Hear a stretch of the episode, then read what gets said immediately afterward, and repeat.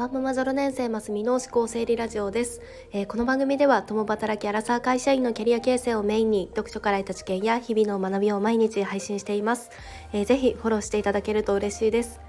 えー、昨日はあのキャリアとかあの自分自身の悩みを安心してこう相談できる人っていうことでのメンターっていうような存在についてお話をさせていただきました。あのそれですごくあの嬉しいレターをいただいてであのちょっとホコホコしていました。であのそのレターっていうのがあのその時その時のタイミングとか自分のいるステージでで学びや気づきを与えてくれる人があのそれぞれの段階でいますよねっていうようなあのお話をいただいてであの振り返ってみるとあの人がメンターだったってこう気づくようなこともあってでそういう意味ではあのますみさんももうすでにメンターに出会ってるかもしれないですねというようなあの言葉をいただきました。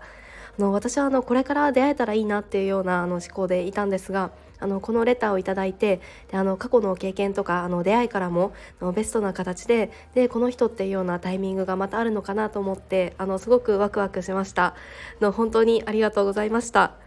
でそれであの今日はちょっとこう続編というような形でであのこういうこう自分のこととかあの自分の悩みをこう相手に相談するような時にの意識したいことについてお話をしたいなと思います。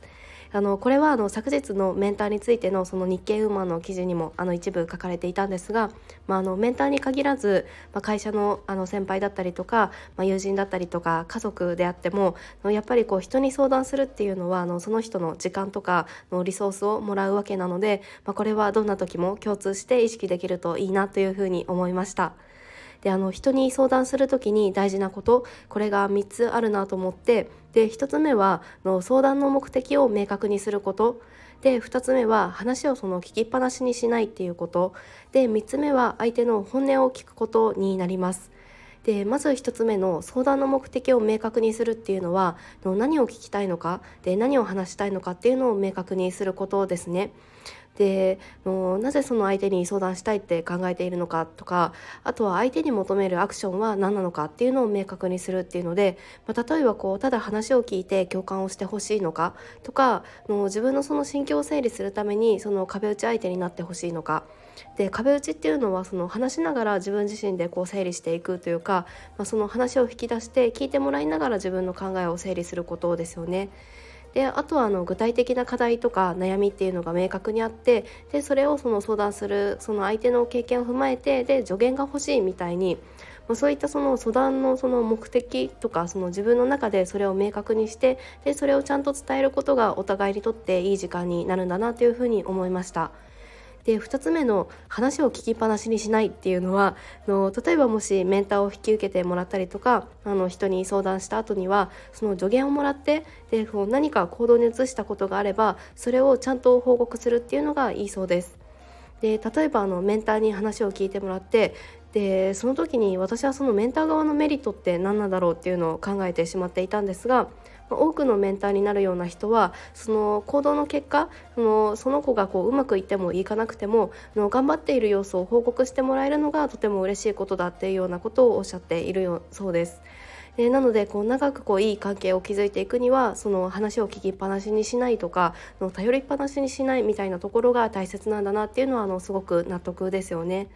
はいで最後3つ目はあの相手の本音を聞くことになるんですがこれはあの自分自身が今苦しいと感じているようなことはこれでみたいな形でで自分の心をあのちゃんとこうオープンに話してみることでその相手からもあの自分もそういう時期あったよとかの今もこんなことでこう毎日大変なんだけどみたいなそういう本音のエピソードを引き出せるかもしれないというようなことでした。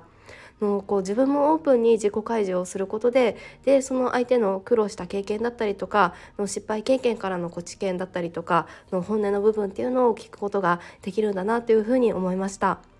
えー、いかがでしたでしょうか、えー、今日はあの人に相談する時の、まあ、心配りというか、まあ、こんなことを意識できるといいよねということで、えー、3つお話しさせていただきました、え、1つ目はあの相談の目的を明確にすること。で2つ目はその話を聞きっぱなしにしないっていうこと。